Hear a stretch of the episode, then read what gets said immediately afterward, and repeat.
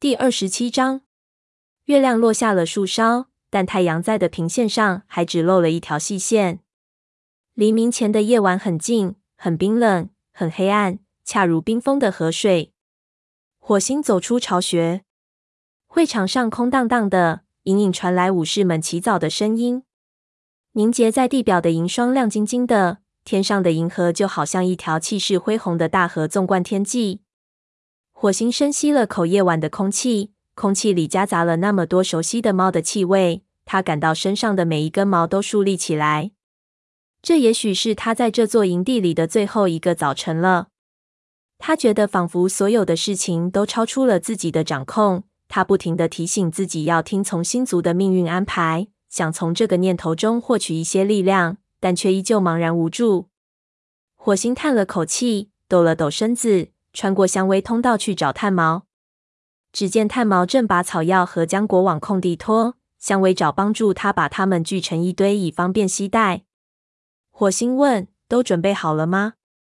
我想是吧。炭毛的眼睛里充满了痛苦的神色，仿佛已经看到遍地躺着等待他救助的伤员。我需要多几个帮手把这些草药带到四棵树去。香薇找和我带不完。火星说：“你可以叫所有的学徒都来帮你。”香薇找，你能去告诉他们一声吗？香薇找低头允诺，急匆匆离去。火星又说：“到了四棵树之后，学徒们就必须投入到战斗中。不过香薇找可以留下来帮你。”找一块好的地方，我想小溪对岸有一处山洞可供你们藏身。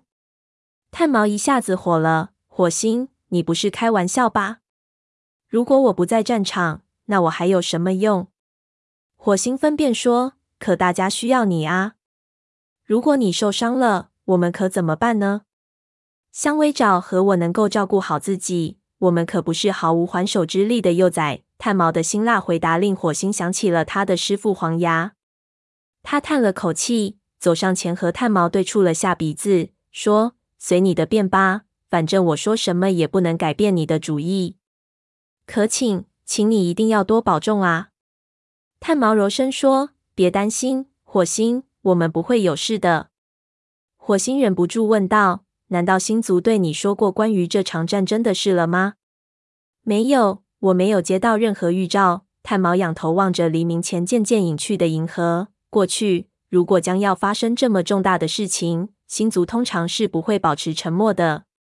火星迟疑着说：“炭毛，我我昨晚梦见他们了，可我未能理解这个梦的真意。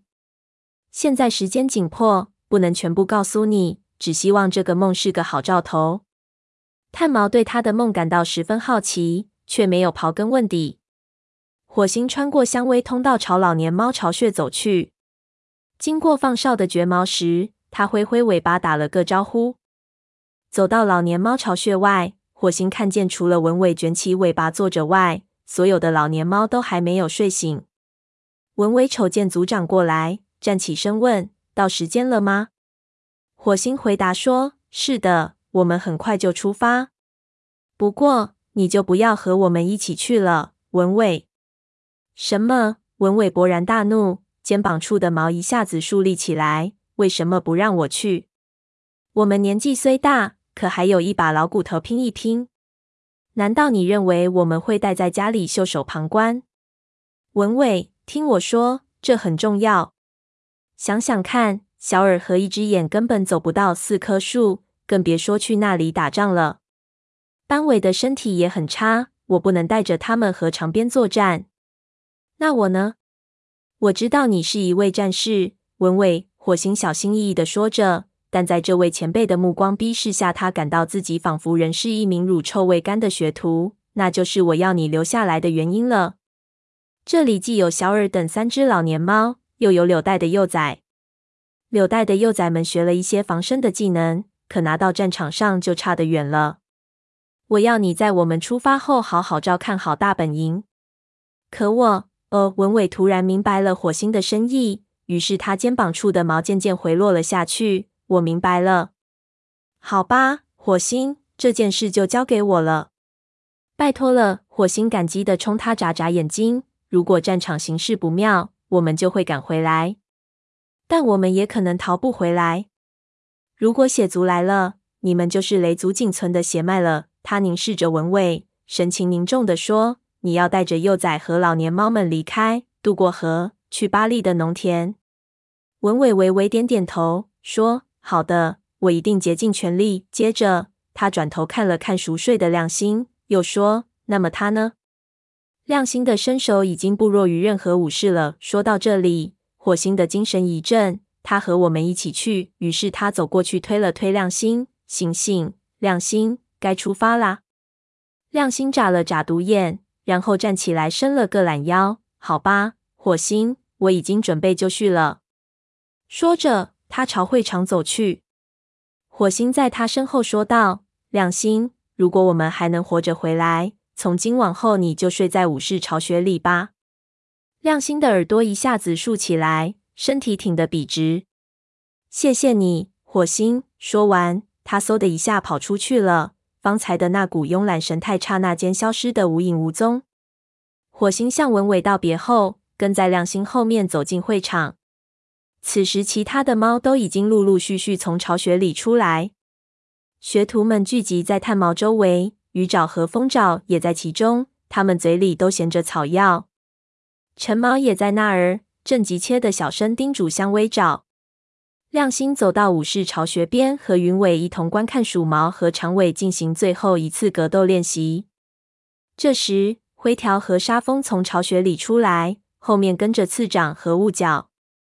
白风走过来，催促大家到猎物堆去找东西吃。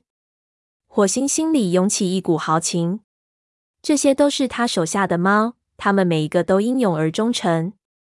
天色渐渐亮了，火星想起即将发生的事。便情不自禁地感到害怕。他定了定神，强作镇定地朝白风走过去。白风说：“这个给你。”火星从猎物堆里捡起一只水老鼠。他的胃因为紧张而紧缩，但为了补充体力，他只得强迫自己大口吞下嘴里的食物。过了一会儿，白风说：“火星，我想说的是，在这个黑暗的时刻，即使是蓝星来领导我们。”也不能做得更好了。能做你的组长，代表我感到非常荣幸。火星凝视着他，白风，你说话的口气仿佛……他不敢再说下去。白风对于他来说是一位非常得力的族长代表。如果白风不幸在这次战斗中牺牲，那他简直不知道该怎么办。白风避开他的目光，埋头吃画眉鸟，没有再说什么。文伟和其他老年猫走出来送武士们离去。此时天色还没有大亮。柳带的幼崽们冲出育婴室，向他们的母亲和沙蜂道别。幼崽们显得很兴奋，根本感觉不到族群正面临着灭顶之灾。火星，一切准备就绪了吗？云伟说着，尾巴紧张的摆了两下。我已经等不及要上路了。火星吞下最后一块鼠肉，说：“我们这就走。”云伟，他站起身，冲众猫摆了下尾巴。沙风那流露出信任和爱慕的目光，使他觉得浑身上下充满了力量。火星大声说：“同胞们，我们现在就要去和血族拼死一战！记住，森林里有四大族群，今天其他三个族群将与我们一道并肩作战。我们一定能够把这些邪恶的猫赶出去。”武士们纷纷站起来，高声呼应。火星一扭身，率领队伍走出营门，朝四棵树进发。火星爬上山沟，回眸凝望，他不知道自己是否还能活着回家。第二十七章，月亮落下了树梢，但太阳在的平线上还只露了一条细线。黎明前的夜晚很静，很冰冷，很黑暗，恰如冰封的河水。火星走出巢穴，会场上空荡荡的。隐隐传来武士们起早的声音，凝结在地表的银霜亮晶晶的，天上的银河就好像一条气势恢宏的大河，纵贯天际。火星深吸了口夜晚的空气，空气里夹杂了那么多熟悉的猫的气味，他感到身上的每一根毛都竖立起来。这也许是他在这座营地里的最后一个早晨了。他觉得仿佛所有的事情都超出了自己的掌控。他不停地提醒自己要听从星族的命运安排，想从这个念头中获取一些力量，但却依旧茫然无助。火星叹了口气，抖了抖身子，穿过香薇通道去找炭毛。只见炭毛正把草药和浆果往空地拖，香薇找帮助他把它们聚成一堆，以方便携带。火星问：“都准备好了吗？”我想是吧。炭毛的眼睛里充满了痛苦的神色，仿佛已经看到遍地躺着等待他救助的伤员。我需要多几个帮手把这些草药带到四棵树去。香薇找和我带不完。火星说：“你可以叫所有的学徒都来帮你。”香薇找，你能去告诉他们一声吗？香薇找低头允诺，急匆匆离去。火星又说：“到了四棵树之后。”学徒们就必须投入到战斗中。不过，香薇爪可以留下来帮你找一块好的地方。我想小溪对岸有一处山洞可供你们藏身。炭毛一下子火了：“火星，你不是开玩笑吧？如果我不在战场，那我还有什么用？”火星分辨说：“可大家需要你啊！如果你受伤了，我们可怎么办呢？”香薇爪和我能够照顾好自己。我们可不是毫无还手之力的幼崽。炭毛的辛辣回答令火星想起了他的师父黄牙。他叹了口气，走上前和炭毛对触了下鼻子，说：“随你的便吧，反正我说什么也不能改变你的主意。可请，请你一定要多保重啊！”炭毛柔声说：“别担心，火星，我们不会有事的。”火星忍不住问道。难道星族对你说过关于这场战争的事了吗？没有，我没有接到任何预兆。炭毛仰头望着黎明前渐渐隐去的银河。过去，如果将要发生这么重大的事情，星族通常是不会保持沉默的。火星迟疑着说：“炭毛，我我昨晚梦见他们了，可我未能理解这个梦的真意。现在时间紧迫，不能全部告诉你，只希望这个梦是个好兆头。”炭毛对他的梦感到十分好奇，却没有刨根问底。火星穿过香薇通道，朝老年猫巢穴走去。经过放哨的绝毛时，他挥挥尾巴打了个招呼。走到老年猫巢穴外，火星看见除了文伟卷起尾巴坐着外，所有的老年猫都还没有睡醒。文伟瞅见组长过来，站起身问：“到时间了吗？”火星回答说：“是的。”我们很快就出发，不过你就不要和我们一起去了，文伟。什么？文伟勃然大怒，肩膀处的毛一下子竖立起来。为什么不让我去？我们年纪虽大，可还有一把老骨头拼一拼。难道你认为我们会待在家里袖手旁观？文伟，听我说，这很重要。想想看，小耳和一只眼根本走不到四棵树。更别说去那里打仗了。班伟的身体也很差，我不能带着他们和长鞭作战。那我呢？我知道你是一位战士，文伟。火星小心翼翼的说着，但在这位前辈的目光逼视下，他感到自己仿佛仍是一名乳臭未干的学徒。那就是我要你留下来的原因了。这里既有小耳等三只老年猫，又有柳带的幼崽。柳带的幼崽们学了一些防身的技能。可拿到战场上就差得远了。我要你在我们出发后好好照看好大本营。可我……呃，文伟突然明白了火星的深意，于是他肩膀处的毛渐渐回落了下去。我明白了。好吧，火星，这件事就交给我了。拜托了，火星感激地冲他眨眨眼睛。如果战场形势不妙，我们就会赶回来，但我们也可能逃不回来。如果血族来了，你们就是雷族仅存的血脉了。他凝视着文伟，神情凝重地说：“你要带着幼崽和老年猫们离开，渡过河，去巴利的农田。”文伟微微点点头，说：“好的，我一定竭尽全力。”接着，他转头看了看熟睡的亮星，又说：“那么他呢？”亮星的身手已经不弱于任何武士了。说到这里，火星的精神一振。他和我们一起去。于是他走过去，推了推亮星，醒醒，亮星，该出发啦。亮星眨了眨独眼，然后站起来，伸了个懒腰。好吧，火星，我已经准备就绪了。说着，他朝会场走去。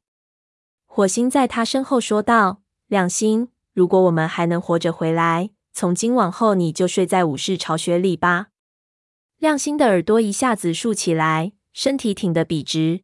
“谢谢你，火星。”说完，他嗖的一下跑出去了。方才的那股慵懒神态刹那间消失得无影无踪。火星向文伟道别后，跟在亮星后面走进会场。此时，其他的猫都已经陆陆续续从巢穴里出来，学徒们聚集在炭毛周围，鱼爪和蜂爪也在其中，他们嘴里都衔着草药。陈毛也在那儿，正急切的小声叮嘱香葳爪。亮星走到武士巢穴边，和云伟一同观看鼠毛和长尾进行最后一次格斗练习。这时，灰条和沙蜂从巢穴里出来，后面跟着次长和雾角。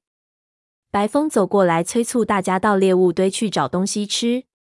火星心里涌起一股豪情，这些都是他手下的猫，他们每一个都英勇而忠诚。天色渐渐亮了，火星想起即将发生的事。便情不自禁地感到害怕。他定了定神，强作镇定地朝白风走过去。白风说：“这个给你。”火星从猎物堆里衔起一只水老鼠。他的胃因为紧张而紧缩，但为了补充体力，他只得强迫自己大口吞下嘴里的食物。过了一会儿，白风说：“火星，我想说的是，在这个黑暗的时刻，即使是蓝星来领导我们。”也不能做得更好了。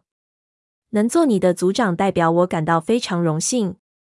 火星凝视着他，白风，你说话的口气仿佛……他不敢再说下去。白风对于他来说是一位非常得力的组长代表。如果白风不幸在这次战斗中牺牲，那他简直不知道该怎么办。